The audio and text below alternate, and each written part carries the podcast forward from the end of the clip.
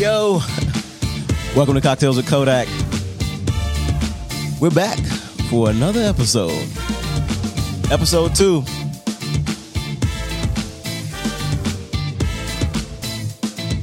Today's featured drink. We're gonna keep things simple today. It's just a vodka gimlet, and that's just vodka with limes. I prefer fresh limes, but you can use lime juice if you need. Episode two Hurt People, Hurt People. Excited to be back with you guys for another fucking episode. So, I want you to understand that this is the perfect pit stop to your weekend plans. Now, let's get on with the show.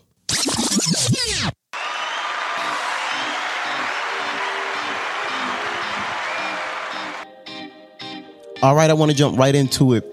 Beyonce, who voiced Nala last year in The Lion King, has released a one minute teaser for her new visual album titled Black is King. So I saw it over the weekend and it was pretty fucking cool. I see, I, I'm always here for Beyonce, right? I'm always here for her visuals and she does no wrong to me as an artist. I know Beyonce gets a lot of hate, but I can fuck with her. And does she? Nah, she might get a little overwhelming sometimes, but she knows how to take her breaks. So she has this new visual album coming out, uh, streaming on Disney Plus, uh, July 31st, I believe. Yep, this month. And so they say that Black is King is like a celebratory memoir for the world on the black experience. It's an album that reimagines lessons of the Lion King for today's young kings and queens in search of their own crowns. So Disney partnered with Beyonce's Parkwood, and this is the statement that I'm reading here. So it further says the film is a story for the ages that informs and rebuilds the present. A story of how the people left most broken have an extraordinary gift and a purposeful future. And the album says it's um, going to feature none other than Childish Gambino, Kendrick Lamar, my favorite, Pharrell and Jay Z, and this is one of my new favorites. She she's been popping up everywhere on, on Beyonce projects. Blue Ivy Carter is scheduled to make an appearance. I, I don't know if she's going to be singing, if she's going to be uh, dancing. I mean, not dancing. Uh, well, she's a, it's a visual album, so I don't know what she's going to be doing. But she's in, she's on the track listing as a featured artist. So that's pretty cool. So I'm excited for that. And like I said, Beyonce does no wrong to me when it comes to visuals. And she's also the executive producer, the director, and the project is entirely written by her. Apparently, that's what it says here on the, on the show notes here. All right, so I'm excited for that album, and I think that'd be a good birthday gift. Now, my birthday is July 28th, so feel free send me some cash app. It's very easy. Kodak boy. Anyway, so um, next in our hot topic uh, selection here, I got. Do you guys know Jenny Slate? Jenny Slate, she's known for doing voiceovers, and she was in uh, Zootopia and The Secret Life of Pets. If you know her name, if you don't know her name, you probably know the voices, the characters that she's voiced. If you're familiar with Gidget, Gidget from The Secret Life of Pets, yes, she's a little white, sassy Pomeranian. That's Jenny Slate. Well, Jenny Slate announced on her Instagram that she's going to no longer be playing the role of Missy on Netflix Big Show. Sorry, Netflix show Big Mouth. Now that is due to the character on the show being biracial while Slate is white. So apparently she felt uncomfortable, I guess, with, with how the climate is right now. And she basically said she doesn't want to play this, this role anymore. And she would like for a biracial actress or a biracial actress to come in and play that part. So I, I and honestly, I honestly think that's pretty cool. So I understand that. Uh, let me read this this clip that she says here. At the start of the show, I reasoned with myself that it was permissible for me to play Missy because her mom is Jewish and white, as am I. But Missy is also black, and black characters on an animated show should be played by black people. I was engaging in the act of erasure of black people. Ending my portrayal of Missy is one step in a lifelong process of uncovering the racism in my actions. I honestly think this is great. Her exiting that role. and now, mind you, a role that she's played since 2017. In order for uh, that character to be recast with a black actress, I'm I'm here for it. I think I think it's a step in the right direction, and I kind of think that that that that kind of decision opens the door for more inclusion and diversity in Hollywood for Black and Brown people. Anyway, so I think that's very important. Now, some's going to argue about this because on that same show, there's a character named Diane Birch, right? Now, she's one of the main characters and she's white on the show, but her her voice is voiced by Maya, Maya Rudolph. Now, Maya Rudolph is biracial. So some some's going to argue and say, well, why isn't she switched out? Well, the, you got to think about it. Jenny came to the producers and wanted to switch her role because she didn't feel comfortable in that position and, and call me crazy I, or hypocritical, but I don't see anything wrong with with Maya Angelou. I'm sorry, I keep saying Maya Angelou, Maya Rudolph, um, portraying or voicing a white character because she is biracial. And furthermore, you got to understand a lot of our black voices are blocked from Hollywood. So I don't really see an issue with it. And you might call me hypocritical, and I can see where you're going with it, but I don't care. So anyway, yeah, I think like I said, I think this is a good step in the right direction. And actually, this is actually not the only show that's done something like this. There's another show that um, what is it called? Central Park. Central Park. Now, this is this is another show, another animated show where where the voice of a white a black girl was played by Kristen Bell. This is what Hollywood does, right? And and I if I if I'm if I recall correctly, uh, and this is not an animation, but Emma Stone back in 2015, she was in a movie called Aloha, and she was portraying a Asian, a Asian woman, a, a Hawaiian Asian woman. But this is like this is what I'm saying. I, I think that is misre- misrepresentation I think it's important that racialized characters, even the animated ones, are played by the actors from their communities that they're representing. I think it's important. And even the co producers of that show that Jenny Slate was on came to her defense and, and they released a statement. Let me go ahead and read that. They say, and I quote, we sincerely apologize for and regret our original decision to cast a white actor to voice a biracial character. We look forward to being able to explore Missy's story with even greater authenticity in the years to come. Are y'all familiar with Shane Dawson? Well, he's one of the biggest stars on the platform of YouTube, right? Now, but he's been problematic for years. This dude has racked up billions of views on YouTube. Like I said, but for all the wrong reasons. He's he's done blackface. Yep. He's mocked people with disability. Yep.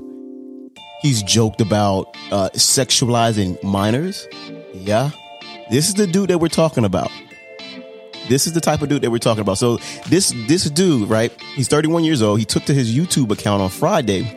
He shared a 20 minute apology video entitled Taking Accountability, where he kind of spoke on like his past use of blackface and saying the N word and, joking about like kids and stuff like that. He blamed it a lot on depression and he was a totally different person, this, that, and the third. Let me let you guys hear a clip of what Shane had to say. I'm so sorry. I am so sorry to anybody that saw that and that also saw that people were lifting me up and were saying, You're so funny, Shane. Oh my God, you're so funny. Like, I, I can't even put myself in that head. I can't even imagine what it would be like to be black and to see this white fucking guy do blackface and the whole internet at that time being like, LOL, that's insane. And I am so sorry. I don't know how to even fully apologize because it almost it seems like something that is uh, irredeemable or I don't know the right word, but it's something that I shouldn't even be able to get out of. I should lose everything for that. But it wasn't until Jaden and Jada Pinkett Smith called him out over the weekend after a video surfaced, mind you, of him sexually gratifying himself to a photo of poster of an 11 year old Willow Smith that then YouTube took notice. Let me let you hear what Jaden had to say. Jaden saying in a tweet over the weekend, Shane Dawson, I'm disgusted by you. you sexualizing an 11 year old who happens to be my sister is the furthest thing from funny and not okay in the slightest bit. Jada followed up with, to Shane Dawson, I am done with the excuses. And since then, Target has removed his books from their shelves. On Tuesday, YouTube has demonetized his accounts. And this these are the ramifications of doing things for shock value. There is no amount of depression that can justify you sexualizing children. And I don't care about the blackface. I'm okay with you being ignorant enough to use the blackface and continue to use it and you think it's a quote unquote joke and it's funny. I'm okay with that. Yeah. But when you sexualize children, that's a whole different level. That's a whole different cancellation for me. And I don't believe in cancel culture like that. 98% of the time, I don't, but that 2%, oh, you got all 2% just now.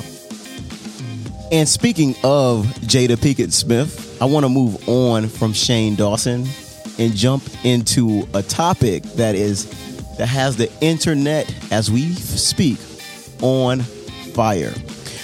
So, a few days ago, August Alsina sat down with Angela Yee and he claimed to not only have a relationship with Jada Pinkett Smith, who's, mind you, married to Will Smith, but that Will allegedly gave him his blessings towards the relationship.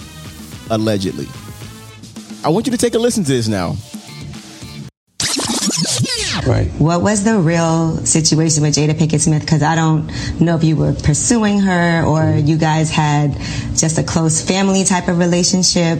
And I would love for you to be able to shed that. I actually sat down with Will and had a conversation due to the transformation from their marriage to life partnership that they've spoken on several times.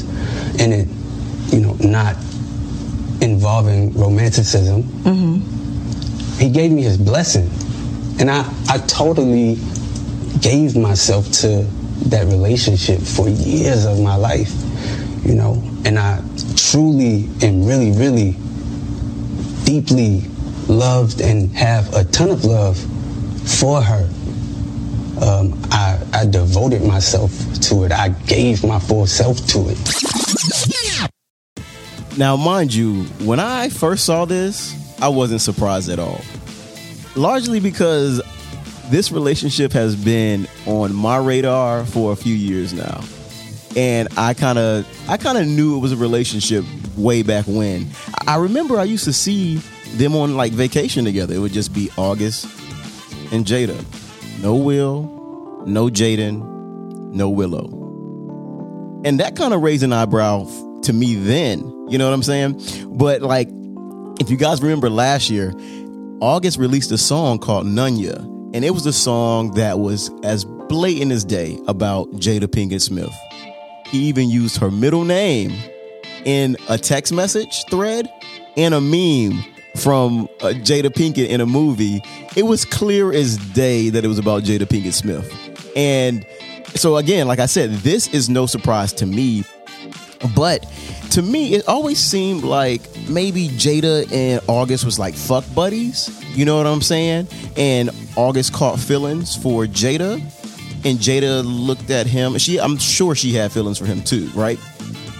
But I think she had feelings for him in a selfish way. You know, I think the way she came at the relationship was a little different than he came at the relationship. He was actually in love. While she had love for him, I think he was more in love with her.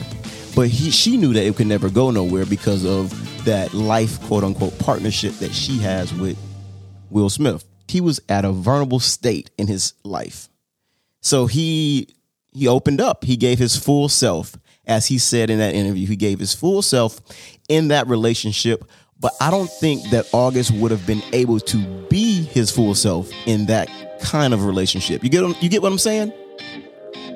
He was too too deep into something that he had no no knowledge on. It's very hard to be in an open relationship. One, and all parties all parties involved have to be on the same accord August wasn't on that accord. For some reason, I don't feel like he was on that accord. I think he wanted, he knew the transition between Will and Jada going from marriage to life partnership, and he thought he could slide his way in and make and make her his whole everything. And he gave himself, and I felt bad for him. I really did. Just listening to that interview, I felt bad for him because I I felt his pain. I've been through what he's been through. You know what I'm saying? And it was kind of uncomfortable because it's brought back so many memories. But um, I don't. On speaking of comfortability, I don't think August was comfortable being in that situation. I don't think he was comfortable knowing that he could not have her as a trophy. You get what I'm saying? He couldn't show her off, and he would have been in the shadows. I don't think that was comfortable for his mindset. You know what I'm saying? But and, and it sucks. Like I said, it, it sucks when you love somebody and you give your all to that person and they don't reciprocate that back. You know what I'm saying? That's a bad feeling. That's not a good place to be in, and it can fuck you up mentally and physically, which it kind of did to August. But as for August, I pray for his healing because he's definitely going to need it. Again, I know how that feels, and I know the detriment that he, yeah, I, I know that feeling. So, anyway, um, I pray for August and I pray for him to find love the right way and with the right person because he seems like a good dude. He'll get over it. It's going to take some time. It's going to take a lot of t- a long time, but he's eventually going to get over that if he hasn't already. Well, I think that about wraps it up for our hot toddy segment, and I want to get into another segment that I have on the show is drunk confessions.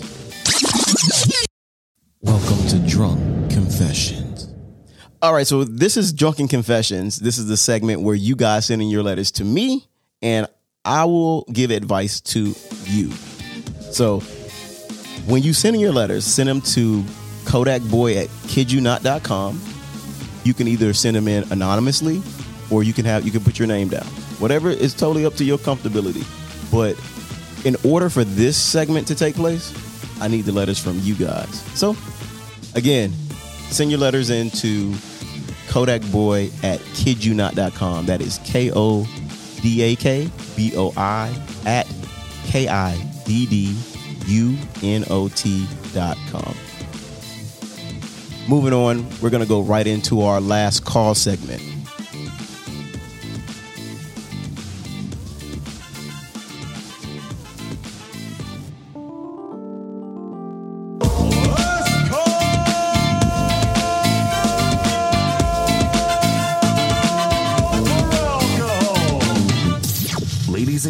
At this time I need to announce it's last call at the bar. Oh.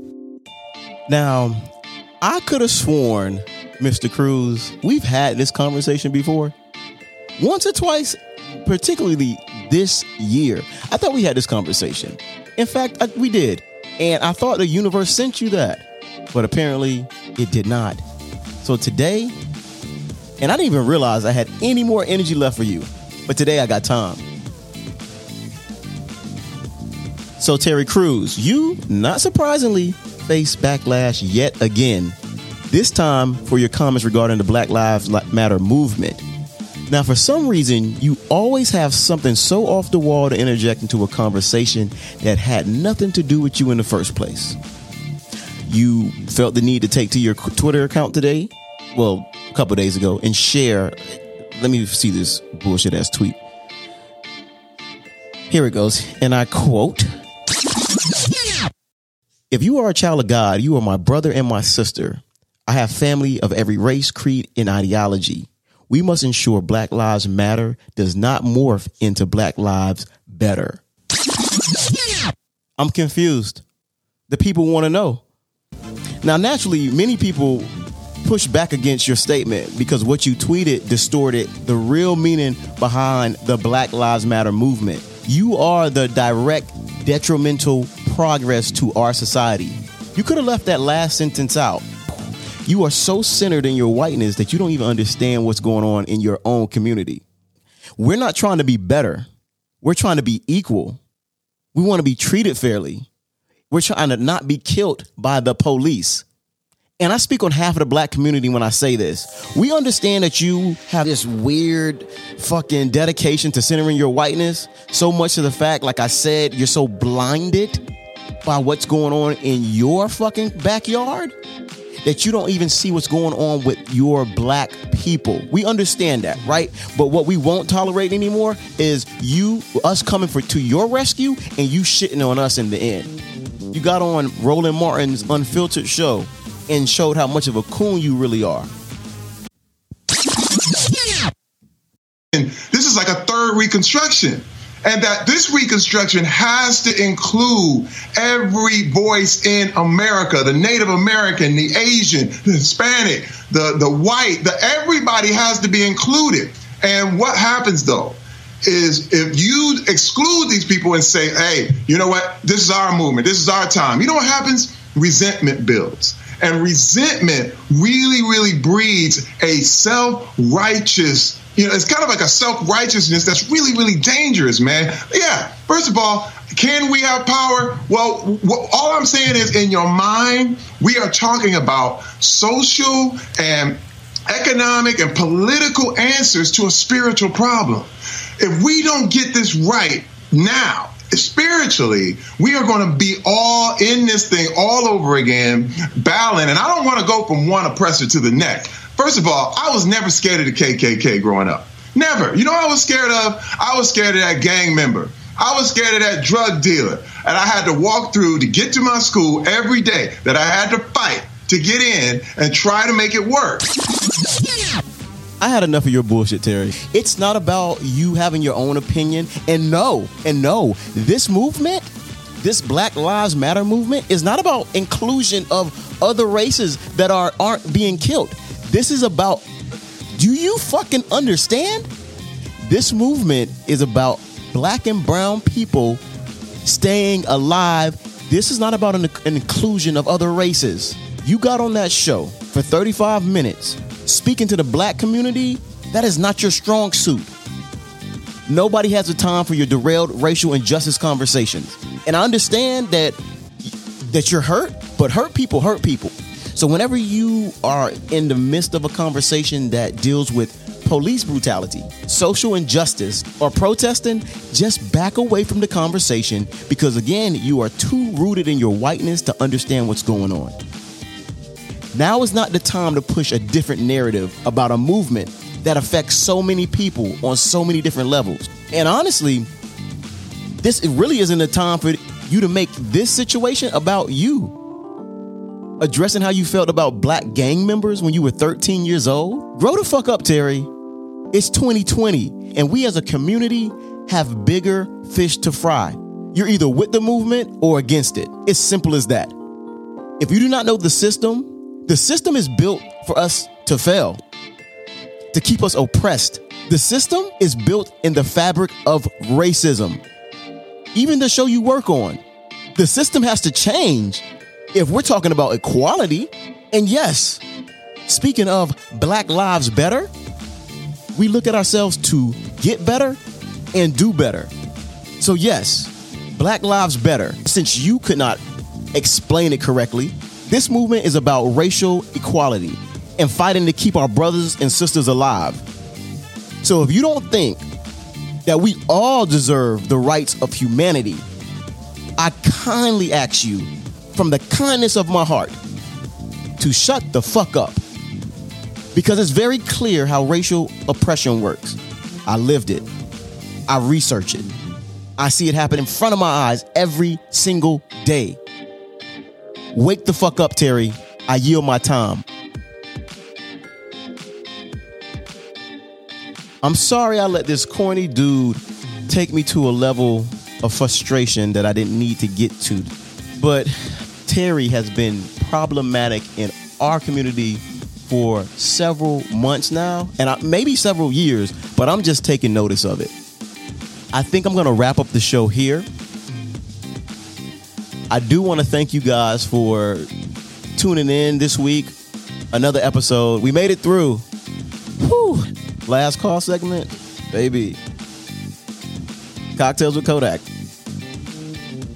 Send your letters in. Kodakboi at kidyouNot.com. I love you guys.